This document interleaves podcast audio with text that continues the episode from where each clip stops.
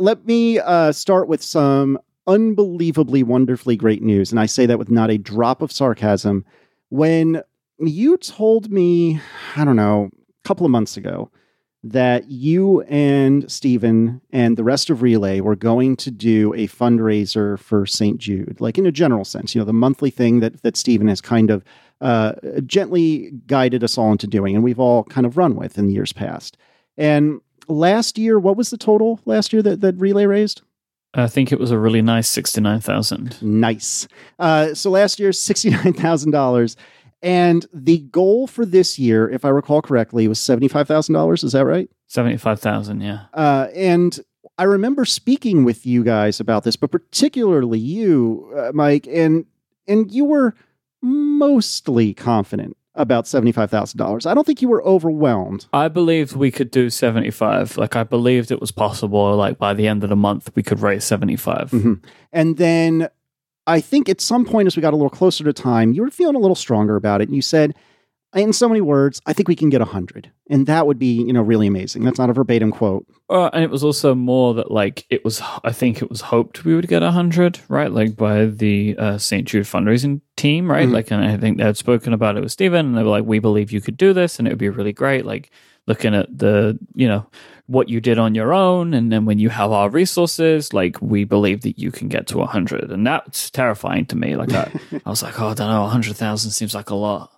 So all of Relay, as I said before, has been behind this, and I mean to, to varying degrees. Some of us more than others, but uh, everyone, everyone's been behind it in a big way, and it's kind of incredible. Like, no, no, no. I'm saying in years past. In years past, you know, everyone's been behind oh, it. But in years past, it's been like a kind of ad hoc. Like, exactly. if you want to talk about this, you can talk about this. But like, and really, it was mostly like mostly spoken about on Connected and and uh, on Upgrade and, and on ATP and a couple of other shows i mentioned it. Like we were always very thankful for the time that you three would give to to St. Jude as well for us, which is really nice. Yeah, and so this year, you know, you you came out of the gate, and we talked about it at the uh, at the fifth anniversary show, and you were hyping up the big podcastathon, which, mm-hmm. as much as I was enthusiastic about it, I don't think anyone involved really knew how that was going to turn out.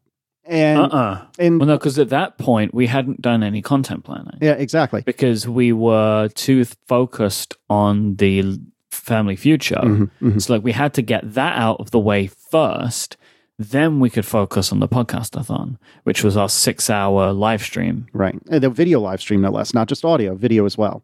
A- yeah, and on Twitch. And we're going to talk about that a lot in a second. But what I, the point I'm meandering toward is that the Relay FM family, which at first I mean those who have shows on Relay, but then I actually mean you, listeners, and everyone around Relay, have gotten the Relay FM St. Jude fundraiser way past $75,000, way past $100,000 way past two hundred thousand dollars. I kid you not. As I get as I get older, now that I'm a parent, I weep about everything. Tears are in my eyes as I look at this number on this webpage. Hmm. two hundred and sixty thousand dollars, eight hundred well, it's two hundred sixty thousand eight hundred and sixteen dollars. That is insane. That it's the, mad, right? That, that the two of you guys, with help, just willed $260,000 into existence. That is incredible. Uh-huh. And what, what, I can't think of a better cause. I cannot think of a better cause than St. Jude. We are at a number which has like lost comprehension for me. Yeah. You know? Yeah. Like a quarter of a million dollars. It's, it's absolutely bananas. It's an unbelievable amount of money to raise. And it's so much more than $75,000, which is incredible. I really can't believe it.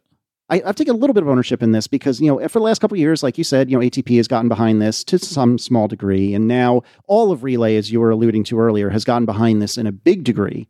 But I feel like this is a victory for all of the people that sit in the Relay Slack and all of the people who are listening to us right now. Like, how incredible is this that all of us, listeners, hosts, everyone involved, the, the staff at St. Jude, how incredible is it that we took this goal of $75,000, which, by the way, is not a small amount of money, and blew past it to $260,000.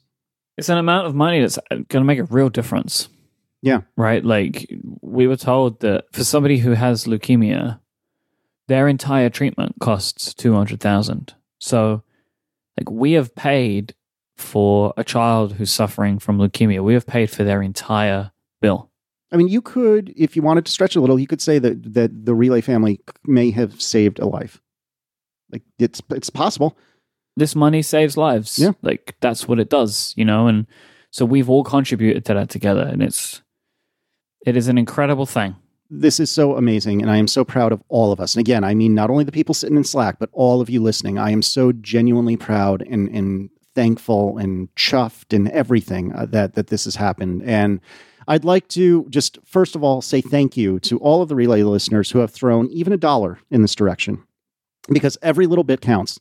Or if you shared anything, you know, Mhm. like if you couldn't give money, but maybe you shared it with people or, or whatever, like you know, whatever you may have done, it's all contributed towards this. So No, I could not agree more. And thank you. And as this episode is coming out on the 29th of September, that is Still still, still well, really, you can give all time, anytime, but especially in September, you can still give. And so you can go to, uh, what is it, stjude.org slash analog. That's A N A L O G U E. Is that right? I believe. that's Um, correct. and you can give and and you know again share share a link give a dollar whatever you can and thank you genuinely to everyone that has already given i am overjoyed that we as a community have put together this much money and you know what it is it just occurred to me when i said that just this very moment i've always thought of the relay fans and hosts and every everyone else as a community but it feels more tangible and more real as I sit here today on the 26th of September than it ever has for me before. I agree with it. Like I str- I've struggled with that word and, and the sentiment behind it a little bit in the past because it feels like I'm trying to will something into Mhm, mhm. existence, right? Like I'm trying to put a label on people, which people might not necessarily subscribe to. Yeah. But this is like a, a situation in which I feel very strongly a connection with our audience, right? Where Yeah, like yeah.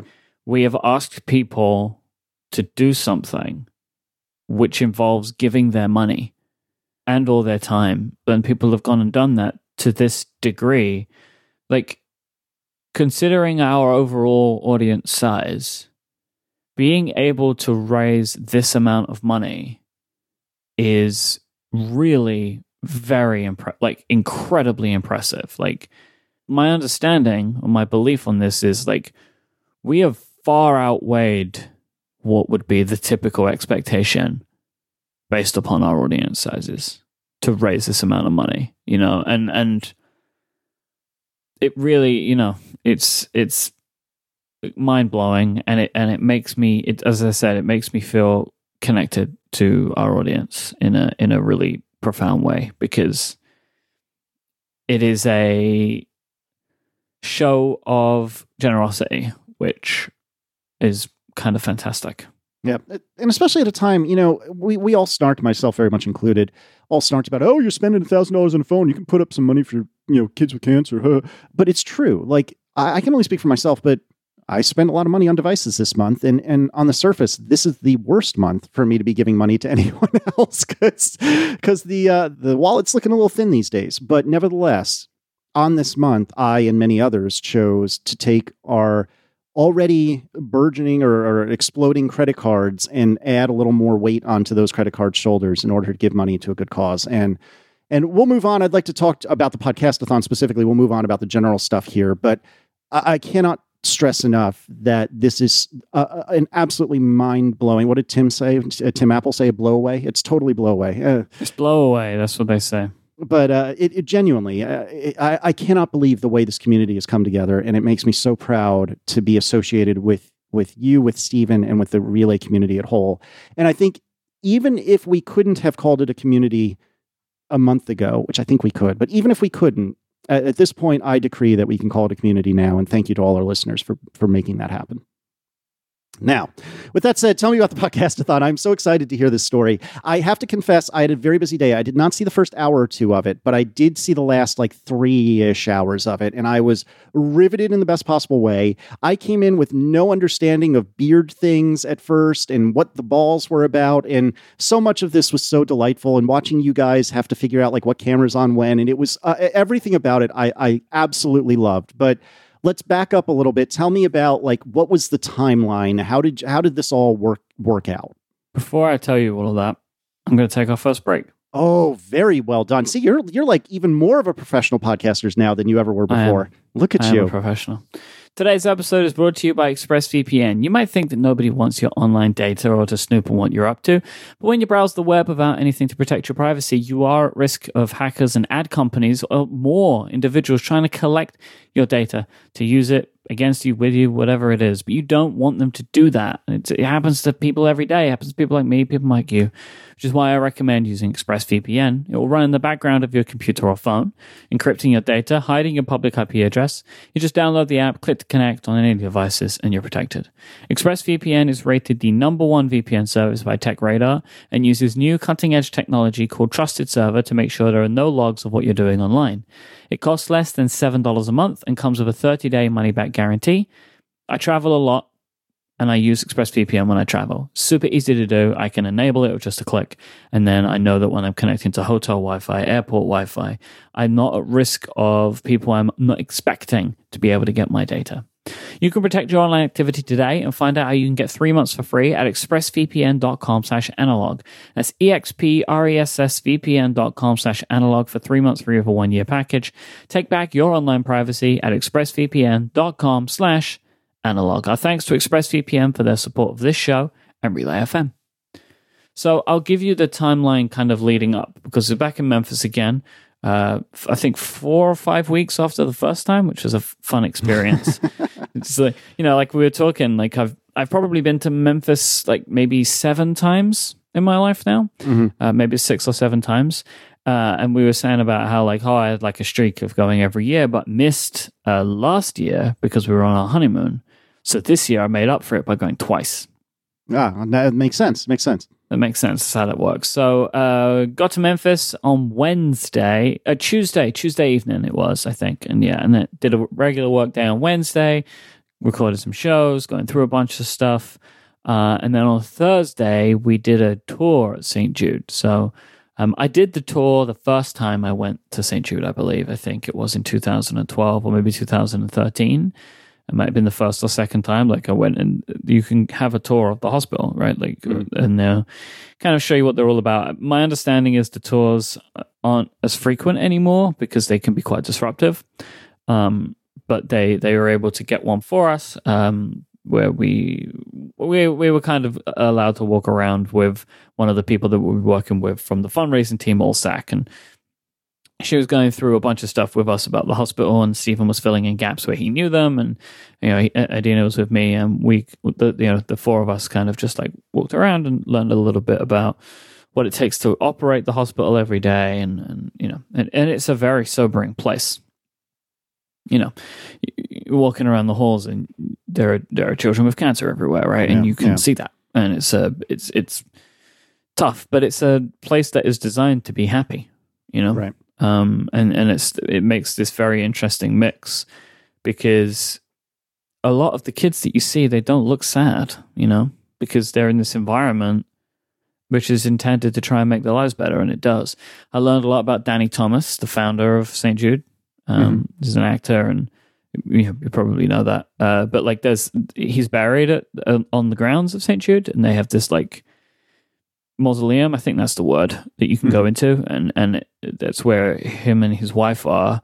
And they've also they've got these displays, and it's you can learn about him and about like Saint Jude in general. It's like a like a nice exhibit and stuff like that. And it was just funny. They have this wall which shows all of the people like it, basically Danny Thomas knew everybody. Like there's pictures of him with literally every famous person in the 50s and 60s. You know, like Marilyn Monroe, JFK, I think there's one with like the Beatles, like it's Elvis, everybody. Danny Thomas knew everyone. Um, and he just is like, it just seems like a really kind of fascinating character. And it was very inspiring to me to kind of see this person who was very successful, uh, very famous, but who turned their life to to doing good for others. Yeah. You know, like the St. Jude kind of like credo, if that's what you'd call it, is that no child should die in the dawn of life. Mhm. That was something that Danny said. That was his thing, right? That's what he believed. You know, it's it's kind of like an incredible thing to live by, and and it, as I say, like, you know, was on the small level in which we were trying to give back over the last month. It really kind of made me think a little bit about what I want to do in my life, and I don't know what that means yet, but like he made a mark on the world in in the positive, right? Like, Yeah. a big one, and it just makes me think like, what am I able to do in my lifetime? So it was a very sobering but interesting thing to to think about. But and it was nice to see all of that kind of right in front of me. Did that add stress to the podcastathon? Did that add like weight to it? Because I would imagine it would it would both make it ever so more real and tangible the good that that you and Stephen and the relay community were doing, but at the same time, I almost wonder if going on that tour and, and looking at that mausoleum would would almost add stress to the whole event. Does that make sense? Yeah, uh, I didn't feel the stress until the next morning, Okay. which I'll get to in a minute. I think. All right. To kind of because I'm still going through my chrono- chronology chronology. yep, yep, yep. So then we had a tour of the infe- of an infectious diseases lab. Oh, that sounds both terrible and awesome at the same time. yeah, this is a thing that people don't typically get to see. But when we were arranging everything, our kind of contacts in ALSAC were explaining to St. Jude, right? Because they're kind of like separate and together at the same time. Um, that basically our audience is a very nerdy audience and would probably appreciate to hear a little bit uh, of of like nerdy stuff and Sure. going to see an investigative researcher and speaking to them about their work is part of that right and like on the in the podcast thon we spoke a little bit about this but we met with a with a guy who along with his team is trying to create a cure for um, drug resistant staph infections Mhm. and like this is an interesting thing about st jude anyway that yes, they are a children's cancer research hospital, but children with cancer can get any myriad of disease, right? Uh, okay. mhm, So they research all of them mhm. and then share what they find with the world. So they are potentially, you know, if if if their research pans out, they will create a drug to fight drug resistant stuff, which is killing people all over the world right? Mm-hmm. Like mm-hmm. every day, people are dying from this every day. Now they will create it because they know it needs to be done, and then they can share it with everybody, right? So, like, this is something that I was trying to explain. Like, I understand that St. Jude is an American hospital, and I am not an American person. And let alone the fact that they will take patients from all over the world, and they do. The other part for me is like, this is an institution that makes people of all ages it improves their life because of the things that they discover you know and the cures that they find. So it's one of the reasons it means something to me. So it was interesting to talk to somebody who's doing that. And it was fascinating to talk to this guy. He was super charismatic and like really knew his thing. He seemed like he was pretty high up mm-hmm. in the kind of overall research team but it was super funny to talk to him because like there were times where he would say something and it would be like i have no i have no idea what you're talking about. Like it is impossible for me to know what you're talking about. And we were asking questions and stuff and, and one of us made reference to that that like oh like the words on the these walls don't make any sense to me. Like it's not Mhm. it's not like it's not even in english. And he's like yeah i know because i created the words. Oh my god. no, but like if he's talking about like he's working on cures or whatever, they are they have to create words for the things they discover, that is unbelievable. right? So you can't understand them unless you know them. They're like codes, right? It's like it's like jargon, really. but it's like, yeah, of course you don't get it because it it does this stuff doesn't exist in your world. You don't know what this means. These words, you know, and they're words for different bacterial strains and different drugs and all that kind of stuff. And they're mostly like code names, but they use them as words. It really made me kind of sit and think to myself about like the ability of humans. Like these people are, are smarter than me at a level that I can't fathom how they could be. Like I don't know how you can create the like delta between us in intellect. Yeah. Mhm. Like I don't understand how we are all humans, but these people are able to do this stuff and understand this stuff and can like create cu- like I don't even know how they do it. It doesn't make sense to me. It's fascinating. You know, it's like um, when the last uh, Summer Olympics happened, whatever year that was. It was a couple years back, I think, and it, it was a very popular thing that went around like the internet or whatever. That there should be a TV show, and there maybe was, for all I know, there should be a TV show where you have like me. You know, I, I can like sprint okay fast for a 37 year old, but you should have like me race against you know the Right. world record, you know, Olympic caliber 100 meter dash person. So we can actually see the difference. Right, exactly. And it's a little harder with Yes. intellect, but the, the same point is there. Like, how is it that I have barely gotten across the starting block and and that person is all the way at the finish line already? You know, like how is that even possible? We're both humans. How is that a thing? So I totally understand that. That is unbelievable. And we got to see a bunch of machinery, which was wild. Like some of these machines, like one was like a mass spectrometer, which is this thing where the, I, I'm not explaining it correctly, but you have to just, you know, I'm a layman. What am I supposed to do? They like put particles into it that they're observing and they're trying to like understand and take graphs of, right? And then they can, they need to be able to add things to these particles in a way that, or like to this matter, they need to add things to this matter in a way that you can scientifically observe the results of just the addition of this particle. So, like, you don't want it to be affected by gravity or other or just any type of pollutant, right? Oh, you just want to be able to add one thing to another thing and see what happens when you put them together, right? Like that's the plan.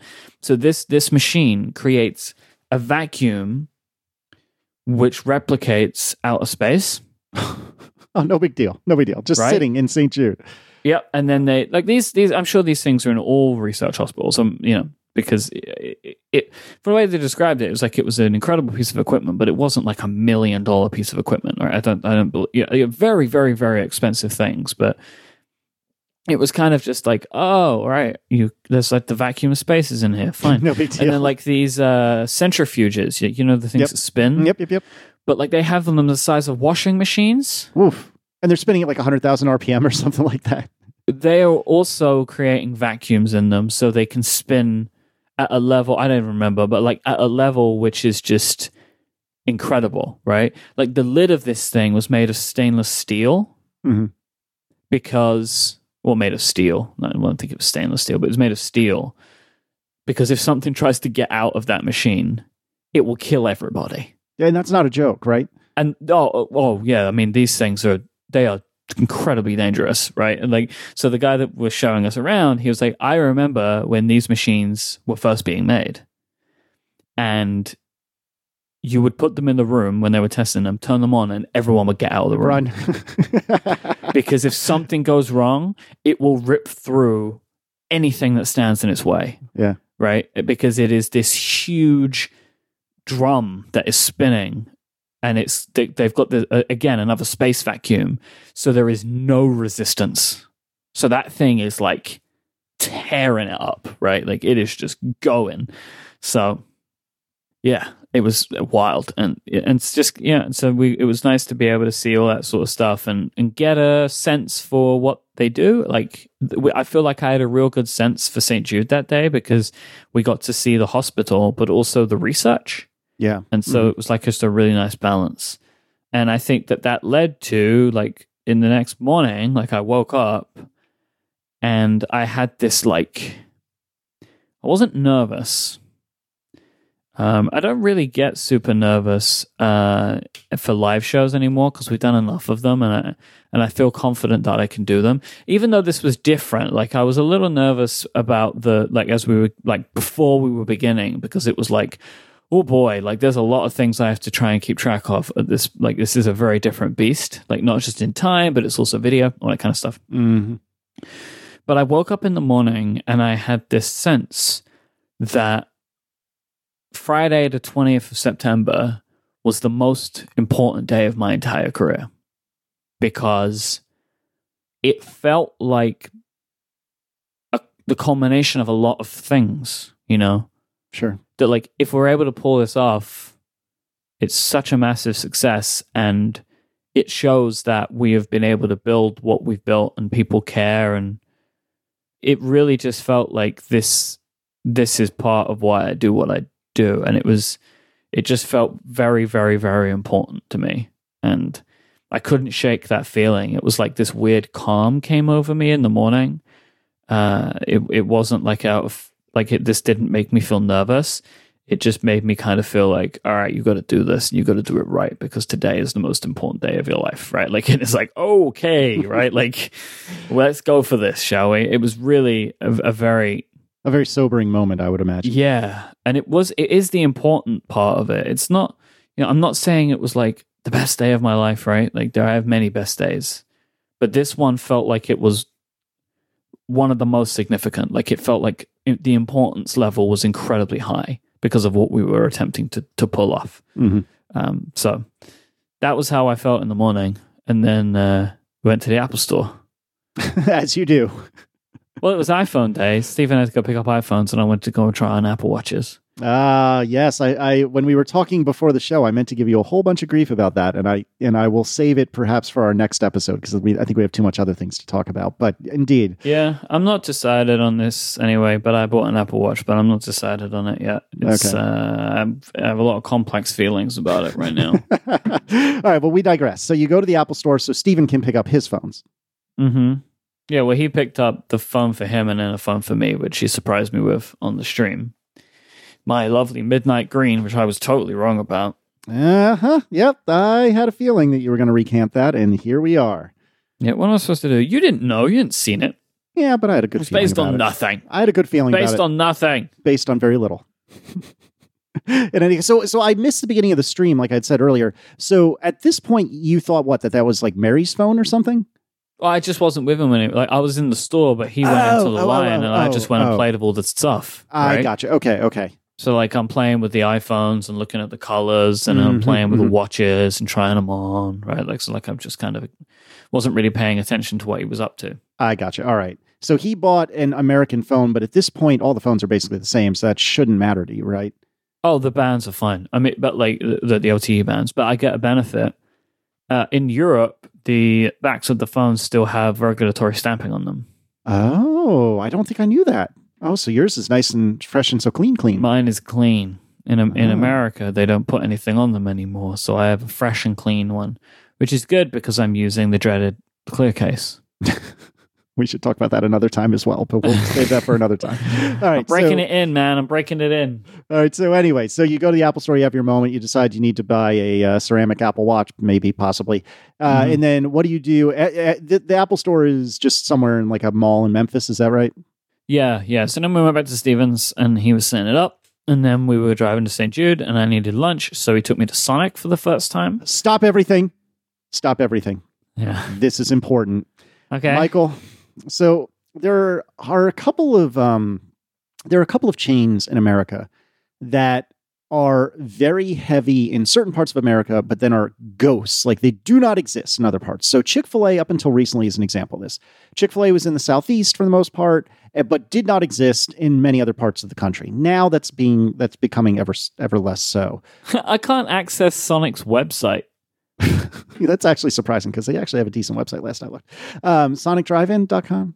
I bet it's like a GDPR thing. That's hilarious. Oh, that, that that is actually really funny. It's Come not on, Sonic, Sonic. Drive-In. what are you doing? Sonic Drive Through? What is? Uh, I don't know. I'll have to SonicDrivein.com. Okay, that's what I thought I put in. Oh, yeah, sorry. This request was blocked by the security rules. That's what it says. Okay, is it a content blocker? Maybe. It's being blocked by their like network. Oh, interesting. That's really funny. Uh, you know, if only you could use something like ExpressVPN to get around that. Anyway, um, I could, but I, I don't want to connect to, to, to the VPN right now because it will probably drop our Skype connection. That's fine. Uh, so anyway, so Sonic is one of those things that I, I at least years ago, it may be different now. It was only in like my neck of the woods, and you know we're not that far apart, Stephen and I. It's you know same basic region of America, and the interesting thing about Sonic though is that they would advertise nationwide. So, you know, I had friends from Connecticut that would come visit us in Virginia and they would be like, oh my God, you have Sonic here? I have to go just because I want to experience it. And Sonic, I have not been in probably a year or two, even though there's several close by. Don't be creepy. Um, I love Sonic. It is delicious. It is reasonably priced and it is very good. Now, man, I might have to do Sonic for lunch today. What was your Sonic experience? Now, did you understand and know what it was in advance or was this like a whole new thing to you? No, I'd seen them. I mean, I've been to Memphis a bunch of times, I, and I, you know, it's American culture stuff. Like, I get it. American culture stuff. No, I know. Like, I know Sonic Drive-In. Like, it's the drive-in, right? The idea of the drive-in. right, right. Um. So, you know, I'm I, I'm aware of these these things. Okay, so th- it, was this lunchtime or was this uh, breakfast time that you were going through? Uh, it was kind of in the middle. Okay. So I got a, a like a breakfast sandwich on like toasted bread. It was like bacon, cheese, and egg. You can do that all day long at Sonic. One of the reasons it's so great. Yeah. And uh, I got a caramel milkshake, and it was all really good. I loved it. And the the servers were on roller skates. yeah, yeah. well, the best. Not required, but it is very much encouraged. That was the best. That was the best part Yeah, and they're really good. Go, go figure. You would think after because it just made me feel like it was just that slice of Americana type deal, you know. it's, it is delightful. Uh, and did you consume the food in the car like like you should, or did you actually just take it to St. Jude? No, we we uh, did one one better, I guess, if you'd call it that. While we were driving, I just ate it while we were driving. Ah, indeed. Oh, very, very good. No, that's excellent. I am. Uh, that's an aggressive. That's an aggressive meal to have before a long, a long video show. Yeah, But, but nevertheless, I admire both of your resolve. That is very good. Well, Stephen didn't have anything. He just had a Coke. He can't eat anything. Oh, that's true. I didn't think I had forgotten about that. Yes, he probably had air, and that was about it before the Yeah. before the big show. All right, so you, you so you arrived at St. Jude around what time? Uh, it was about noon. Okay, and it, the show started at three year time or four year time? Three year time. Uh, it was three hour time. Yeah. Okay. Because it was for my time, if I'm not mistaken. So, Yeah. So you had three hours to kind of get yourself together, changed, presumably, and ready to go. Yes, exactly. All right. So how how was all that? What did you do to prep? Well, we had a bunch of content meetings to like confirm uh, that we had done everything that we needed, right? Like, have we got all of this set, this set, you know, that kind of thing, and like just running through, like, okay, are we all ready for this? You know what I mean, right? Like, just Yeah. Yeah. we were going through the uh, the whole run of show and all that kind of stuff, and we were just making sure that we had everything that we needed for the show, making sure that like we'd done all of the technical tests that we needed to do, right? Like, does this work? Does that work? Uh, confirming that we could do the AirPlay mirroring from the iPhone because we were going to do a demo of the iPhone. Mhm. Um, to do like, oh, does Mike's laptop work because we were playing a game from it, right. Right. right? And then like, does Skype work? And you know, we had to we had some issues trying to get the uh, TriCaster, which is like the camera switcher, to connect to Twitch and all that kind of stuff, right? Like just making sure we got all of that set. Um, and we were going through. Me and Stephen were going through the things that we wanted to touch on. We were talking about like uh, donation messaging and the ball pit was being prepared, uh, all that kind of stuff. And then it was just a case of getting ready. I had a very special outfit that I'd picked out. I went big time You did. because I really enjoy. I really enjoy getting nice outfits for the live shows. It's probably one of my favorite things to do. And I had a beautiful green suede jacket and tuxedo trousers and a white, like a proper dress shirt, uh, and uh, some new uh, new dress shoes as well. Like I really, I like to step it up for the live shows, and this one was on video, so I figured uh, I should do the best I can. So if you do want to see that, there is a video. You can go and see how beautiful I looked. you did look quite good. Thank you. Uh, so then we were ready, sat down for the show to begin. Yep. Just like that. Just like that. And this episode is brought to you by Pingdom, the Ah, company well who done. make website performance monitoring super easy. Everybody loves a fast website, and Pingdom are helping to keep your favorite websites online. Relay FM, we use Pingdom, but so do Amazon, Spotify, Twitter, BuzzFeed, Slack. These are just some of the companies who take who trust Pingdom to take care of their website monitoring. Websites are complicated, but with Pingdom, you can monitor any independent site transaction. So, like, if someone's trying to log on and something's broken with your logon functionality, Pingdom can tell you. Maybe your checkout function's broken, maybe your user registration's broken, maybe the entire site's down. Doesn't matter what it is, Pingdom can get the information to the person that needs it. If a disaster strikes, you will be the first to know. Pingdom care about your users having the smoothest site experience possible, so they do everything they can to ensure it. It's so easy to get started. All that Pingdom needs is the URL that you want to monitor, and they take care of everything else. So go to pingdom.com slash relayfm and you can get a 14-day free trial with no credit card required. And when you sign up, use the code analog at checkout to get a huge 30% off your first invoice. That's pingdom.com slash relayfm and the code analog at checkout. Our thanks to Pingdom for their support of this show and Relay FM. So you're sitting down, you're ready to rock, you've got cameras in your face. There are how many people in the room? Uh, we had like two camera operators, a couple of sup- uh, maybe like two or three support staff. Uh, Mary and Adina were there, and then we had about another two people in the control room, and that that was just in like the studio space. And then there were people kind of coming in and out uh, to help and to watch for the entire evening. It was a lot of people. It's got to be striking and maybe unnerving or maybe confidence inspiring that, you know, when you do a live show, oftentimes in my experience, there'll be like one person helping with the soundboard. Like the gentleman at the Hammer Theater, whose name escapes me, is amazing. Um, but you know, it's not like it's you know you and a in a cavalcade of people. It's you know maybe you and one person from the venue, and maybe like Marco in the booth or something like that. So maybe a couple of people. But here you had, just like you said, camera operators and support staff and and all of these people watching. It makes it real in a very different way, I would imagine. Yeah, this is a. It was very, very different. Uh, it was very different indeed.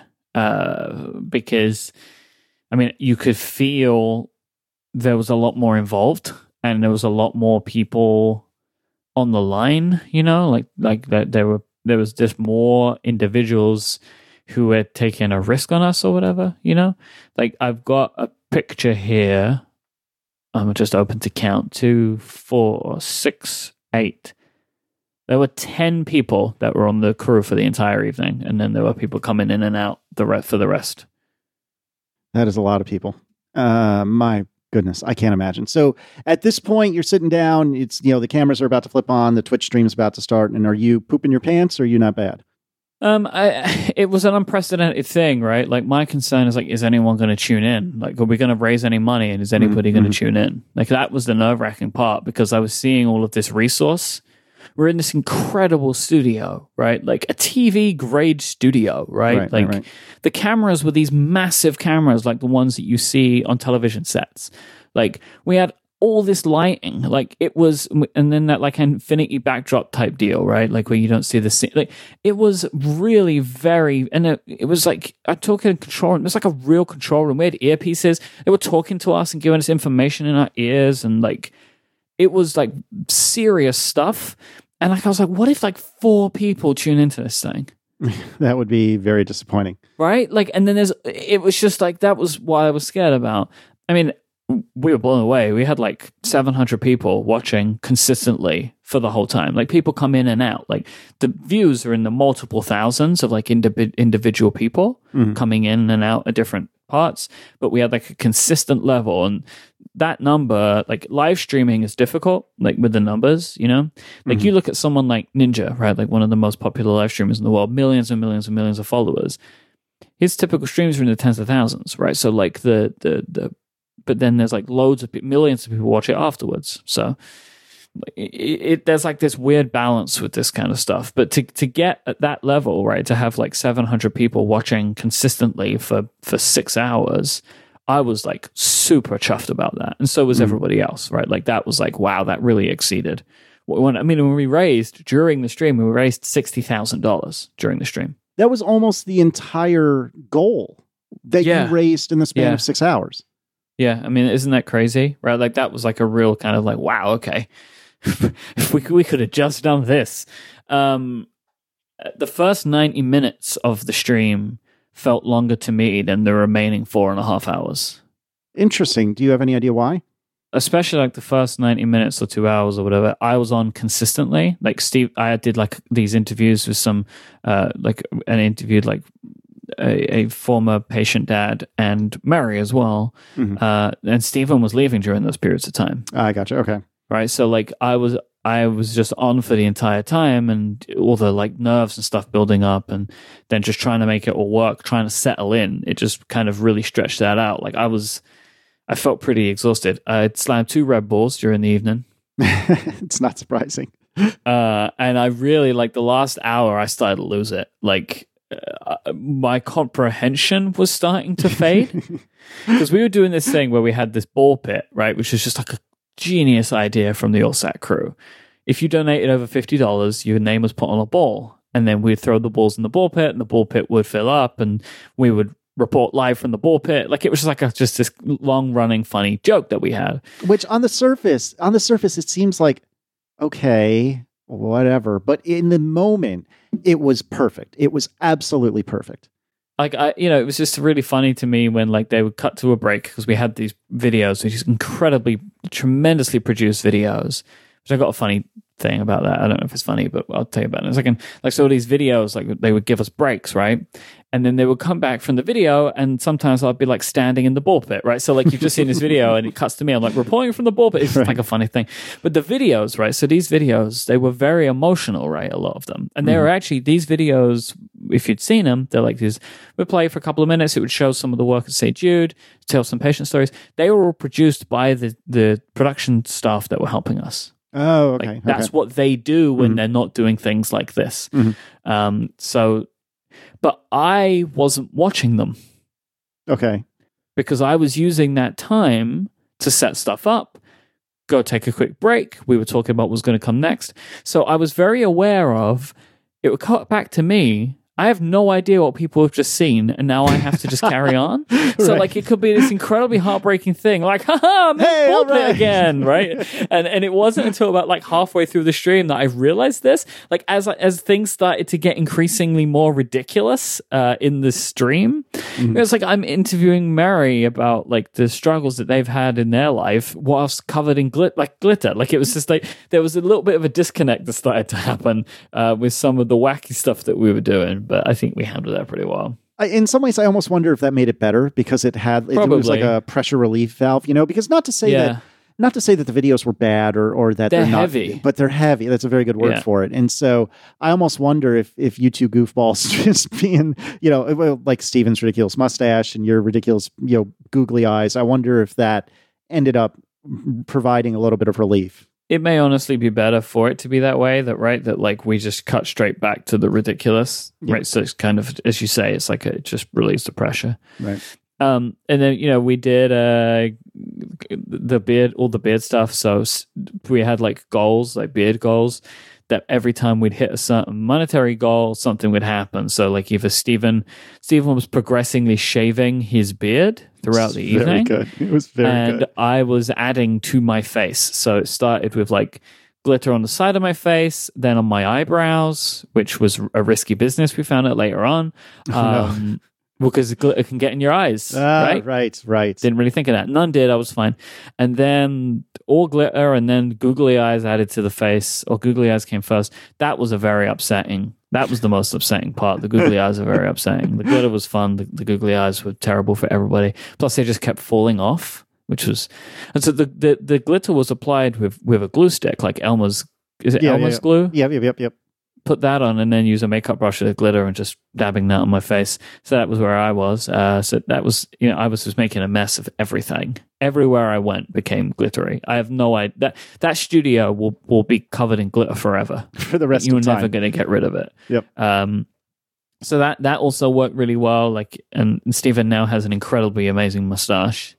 It is, it is something else. And it's funny because we tuned in I want to say it was right after the goatee appeared because he had a goatee when we tuned in, but it was, but it was, it, it, it seemed like it was shortly after that it had become a thing. And all I need, like I had seen the document that you guys were using, the like Google Sheet that you were using to to do content planning, and all I saw in the sheet at the time, the last time I had looked, was beard stuff.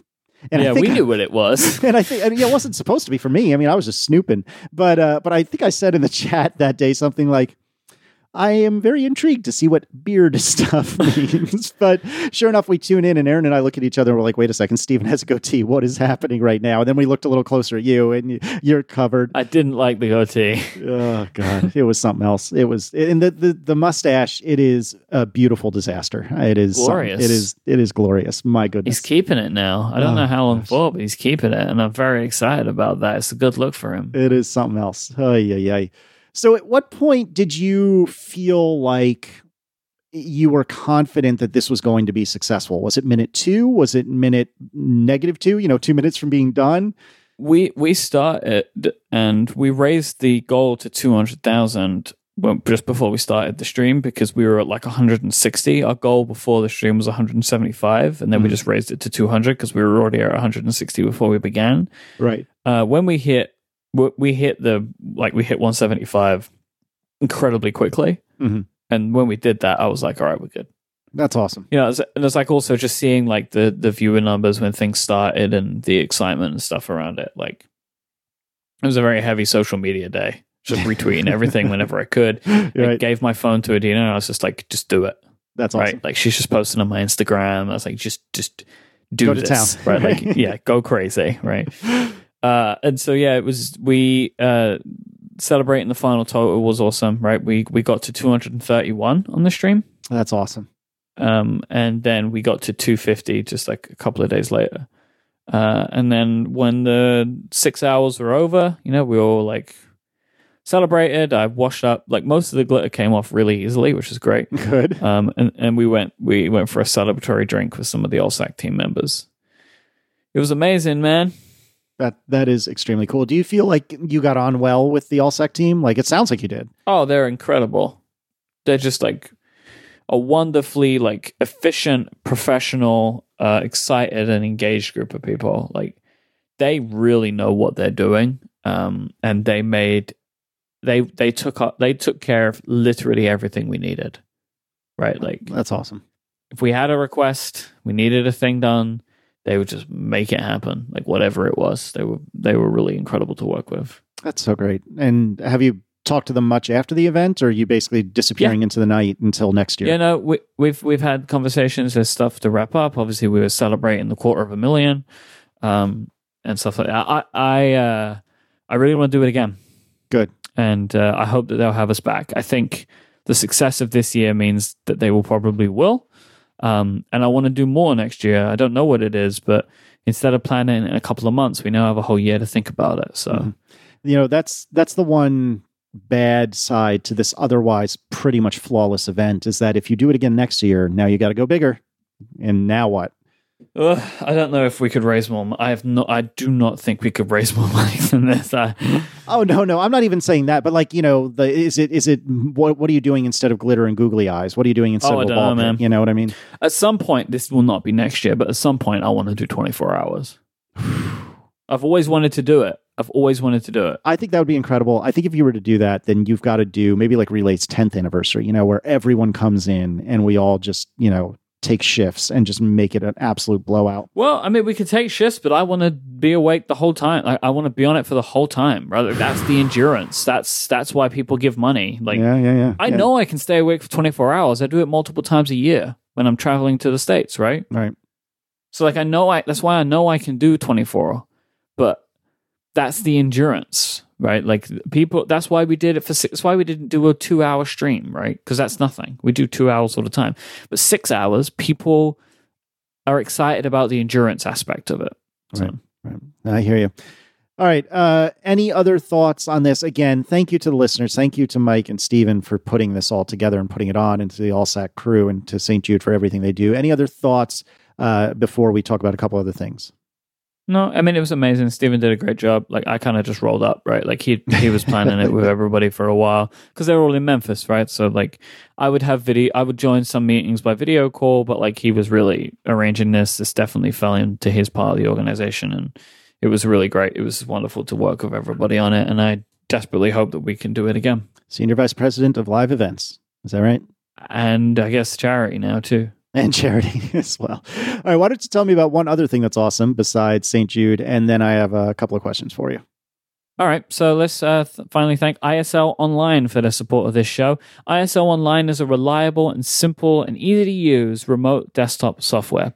You can remotely access and manage devices to provide on demand IT support, and it's just a, a breeze. You can make things happen for you so fantastically. If you work in support, you know how tricky it can be helping a client with a problem. It can take ages to navigate someone through something on the phone, or worse, over email. But you can save yourself all of the hassle of frustrating phone calls and endlessly emailed screenshots. Because of ISL Online, you can access a Windows, Linux, or Mac remote computer in less than three seconds so you can help your clients the moment that they need you.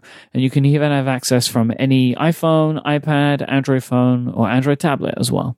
You could even set up remote per, uh, remote permanent access, so you can just install an Access agent on any Windows or Mac computer, and your client's peace of mind with I, that ISL is fully compliant with strict security industry standards. So they'll have a peace of mind because ISL Online is compliant with all that kind of stuff, which is wonderful. Take the hassle out of IT support and get a fully featured trial by going to islonline.com slash analog right now. That is islonline.com slash analog. Our thanks to ISL Online for their support of this show and Relay FM. All right, so on your way out of Memphis, you hit a little bit of trouble getting back to London. What what, what happened there? Uh, we were connecting through Chicago, Mhm. and we had like an 11:30 p.m. flight, and uh, at 11 p.m. or whatever, the exact time for boarding, our flight went from on time to cancelled. Whoa, not even delayed, just straight up canceled. Not even delayed. It was just straight cancelled. Um, I have a big conspiracy theory that I don't need to get into at this point, but oh, uh, but Oh. like the the the plane was cancelled. I really want to hear this conspiracy theory. Are you sure you don't want to get into it? Okay, so I was overhearing there was like a we're in the lounge because I have status now because I fly so much. Mhm. And I was overhearing conversations of people that were on a flight to Paris. And the flight to Paris was delayed by four hours. Oof. And they were all sitting there and everybody looked super fancy and important. And I was overhearing conversations about like the the pilot was sick and they were going to get another pilot. Then I was hearing more conversations about like don't I can't tell you how I know this, but it's going to be okay. They fixed it. And Oh, then here we go. our flight was cancelled, and then ten minutes later, the flight to Paris was boarding. Uh, So I think they took our pilot and put it on the Paris plane because it's Paris Fashion Week. And there were some very fashionable and important looking people in that airport. So I think that they they they just were like, screw London. Uh, everyone can go to Paris. Interesting. You know what? I bet you. I, I would buy in. I am not into conspiracy theories, but I'd buy into that conspiracy conspiracy theory. Yeah. Huh? That's, that's awful, though. So you're sitting in the lounge, or you know, you could have been at the gate, but you're in the lounge, and they all of a sudden they're like, "Hey, guess what? Your flight's canceled. Go home." Yep. Did, did you get like a, a hotel stay out of the deal or something like from from the airline? Like, did did they do anything, or are they just like tough noogies? We'll get you home in three days. Okay, so basically, they were trying to like that. You you you. It starts off with the app, right? You, like the we were flying with American, and the the app is like, we'll just rebook you onto this. It's like eight a.m. It's like no, no, it's midnight. I'm not taking an eight a.m. flight out of Chicago. Like I'm Right. not doing that. Mhm. Um, so that you know, all of the things, all of the like results were like unacceptable Mhm. like the stuff that they wanted to give. Uh, so we got to one of the agents, and I was like, "All right, these are the things I'm willing to accept. So I will not accept any less than like these parameters. Mhm. Find me a flight." Okay. And and I, one of them was like, "It can be any day this week, but I want to be on the flight that we're on right now. I want to be on this flight." Right. like okay. time wise, because Mhm. that way it, it affects me the least for when I get home. Mhm. Because my thinking was, I love Chicago. It's probably my favorite city in America. Sorry, everybody. um, and I have a bunch of friends here. I already have gear in my suitcase, right? Like I can just make all this work. Mhm. And so they offered me. We're this was Sunday, and they uh, Saturday. This is Saturday night, and they offered us the Monday night flight. So I took it and just got a hotel because we have travel insurance, so uh, the travel insurance should be able to cover the the hotel fl- the hotel stay. I would expect, or at least contribute towards it.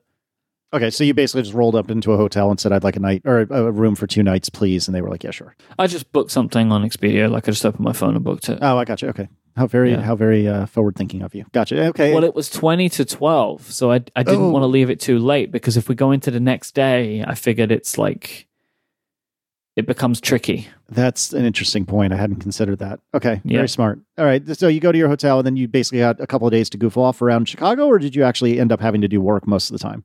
I worked a bit, but we also saw some of Chicago. This wasn't a proper trip. Like I want to show Adina Chicago, like a little stuff that I've seen and the stuff that I like. But we did eat deep dish, which is incredible. Mm-hmm. Um, and, It is delicious. Uh, yeah, and we got to see some stuff, and uh, she's now more intrigued to visit again, which is good. So she had not been to Chicago. For some reason, I had thought that Adina had been at some point or another. Mm-mm. She's Oh, never okay. been there. Okay, so she liked it.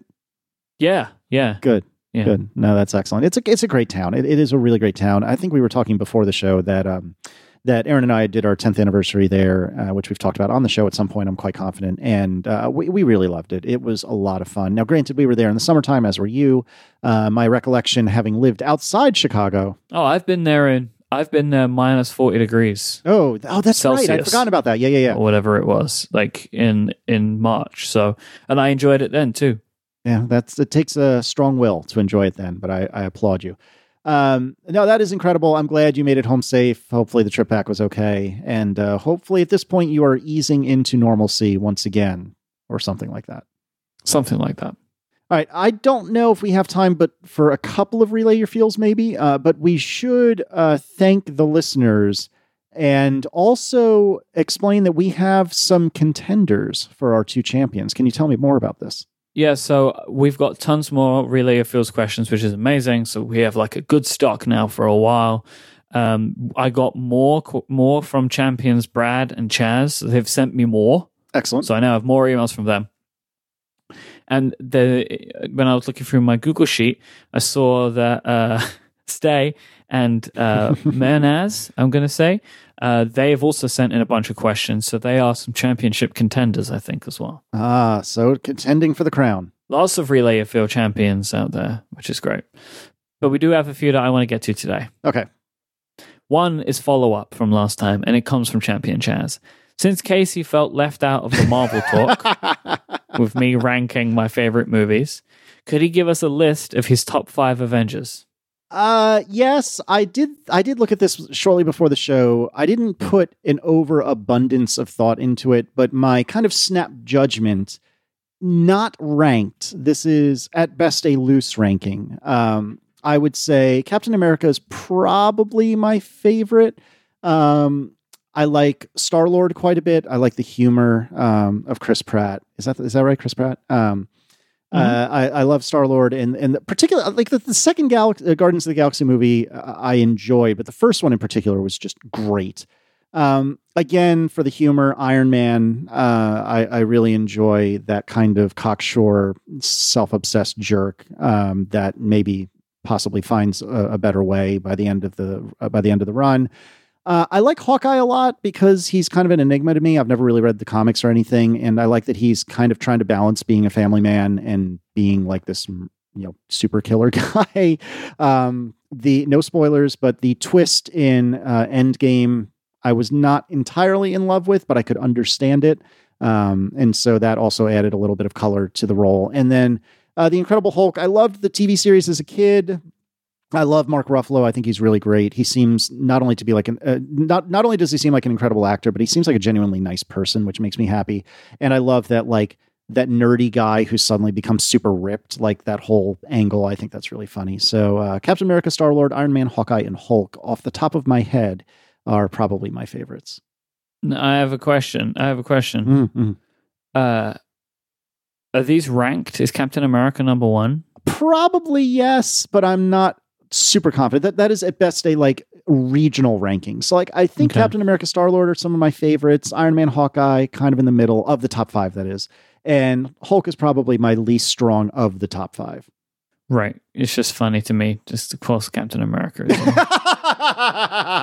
I didn't even think about that. Of course. Captain Oh, Eric's like a oh, spirit animal. Yeah, something like that. USA. Yeah, God.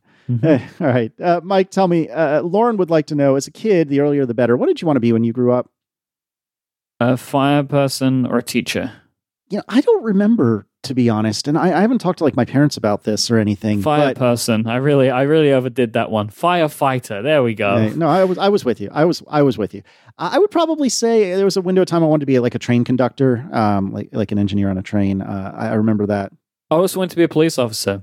I really just wanted to serve people. I think. I don't really know why I had this feeling, but I did as a kid. Uh, I think that for me, like train conductor is probably the first thing I remember. But I, I don't know. I always, I was always very nebulous and didn't have any strong callings. And then when I discovered computers, I just knew something with computers. I don't know what that is, but something with computers. Yeah. Uh, Mernaz would like to know would like to know is your phone typically on vibrate, mute, or with the ring on? And and I would actually like to build on that just ever so slightly. What would what did you do before the iPhone? So as an example, is your iPhone always on vibrate, but your flip phone from years past was always on ring? Uh, I used to have my phone's ring. Mhm. I ev- like even the iPhone, I used to have it ring, but now it's just always on on vibrate and mute. Although you can tell me this, you have the new phone, you have thirteen point one. Mhm. When I toggle the vibrate switch, it doesn't vibrate anymore. It does. It does a doot doot. Hmm. No, it doesn't vibrate. It does a doot doot, What does it do? Do like a haptic thing, haptic feedback. It goes. yeah, I'm tap, not tap. having that. Really? Thirteen point one, man. I'm Just on thirteen point one. I think. I know it's just bugs all over the place. Let me try. I'm gonna try. I'm gonna try rebooting my phone and see if that helps. Well, now I'm more. No, yeah, I am on thirteen point one. I'm not on like a beta or anything. I'm on the release version. Yeah, I'm on 13.1, just the release version. There's bugs all over the place still, so that's there's a bug that, that I've got going on.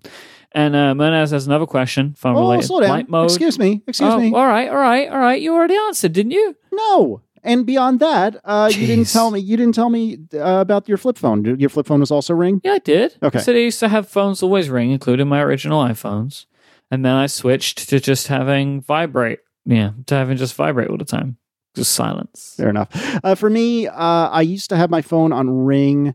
I think bef- roundabouts the time of the Apple Watch, I think I moved it. I don't. I can't remember if this predates the Apple Watch or not, but I moved to being almost always on vibrate. Uh, now, since I'm a devout Apple Watch wearer, uh, my phone is always on vibrate. Always, always, always. It is never on ring. And my Apple Watch is also always on vibrate only. I don't think I've of the three Apple Watches I've now owned. Uh, I don't think they've been on, you know, the ding mode, the loud mode for more than 10 minutes cumulatively over the last, what, five years, whatever it's been. Um, I, I find that one of my favorite features, in fact, of the Apple Watch is that you can discreetly be notified of things rather than having to hear a bzz, bzz or a, you know, a, some sort of ringtone. What did you have a favorite ringtone when you were doing that sort of thing? Mm, my ringtone used to change a lot. Uh, you strike me as the kind that would change your ringtone a lot. Yeah, I used to change my ringtone a lot. Fair enough. Uh, I had uh, the Top Gear theme, you know, which is the Allman Brothers Course song you did. Jessica. Course you did. Mhm. Uh, so that was my general ringtone. And then oh, I can't remember the artist off the top of my head, but uh, from the Karate Kid, have we done that on Myke at the Movies? I think so. That could be a good option for the future. That we and that's an '80s flick, if I'm not mistaken. So strictly speaking, that's Jason's area, but maybe I can crash it. Anyways, uh, the Karate Kid's "You're the Best Around" was Erin's specific ringtone. So when Erin called, it would be it would be "You're the best around," um, and I do kind of miss that a little bit. Was it sung the way that you sung it, or no? No, no, no, no, no. It was the actual one, so it didn't you know make people's ears bleed quite as badly. So real time follow up. It's now vibrating. Ah, see, just like that. All reboot is all you needed. Mm-hmm. That fixes everything. Oh, you should restore your phone just for safety's sake. Maybe this will fix some of the problems I'm having. Like some of my apps are not notifying and not giving me notifications anymore. Really? Yeah, No, I- I'm excited because I'm not the only one. I've noticed this Yeah. too. yeah. Some some apps that should be notifying me of things are no longer notifying me of things. Oh, good. Well, I mean, that's not good, but good because I assumed it was something to do with like having, you know, restored my phone or something like that. But no, that makes me feel better that I'm not the only one missing notifications. Mm-hmm. Oh, good. Wonderful. Apple services. That's where it's at. All right. Uh, you were starting to ask a question and then I interrupted you. Minaz asks light mode or dark mode. For me, I use the whatever flip switch flip that is that it'll do it automatically. I feel like it commits to light mode a little earlier than I would like. I wish I could delay it by like 20 minutes. Uh, but basically, at night it's night mode, and during the day it's day mode. Uh, the only I, I will say that's only for iOS devices. My computer is always on day mode. Uh, my iOS devices are always on dark mode now. That doesn't surprise me. You've always been a big fan of dark mode since the, since ever. So Yep. And now I'm happy that more devices have it. What about your Macs? Um. Well, my iMac isn't on Mojave. Ah, right. I forgot. Okay. And what about your Mini? It's on dark mode. I think. Fair enough. I don't like it as much. It's not as good on the computer, I don't think. No, I don't think I will set it when I get my Pro. Or maybe I will because it will fit. I don't know. Oh, that's right. I forgot you you bought yourself an, an iMac Pro. But I haven't yet bought it, but I will very soon. I've Ah, like got a quote from the Apple business team. Gotcha. Yeah, I, I need to give you grief about that another time as well. Maybe the next episode will just be me giving you grief about all your decisions of late. Okay, I'm sure I, I'm sure I can't do that for you. Yeah, not at all. Oh God. All right. Uh, well, thank you to our Relay Your Feels people, and uh, thank you uh, as well to everyone who has donated to St. Jude, stjude.org slash analog with the UE at the end. Bye, everybody. Goodbye.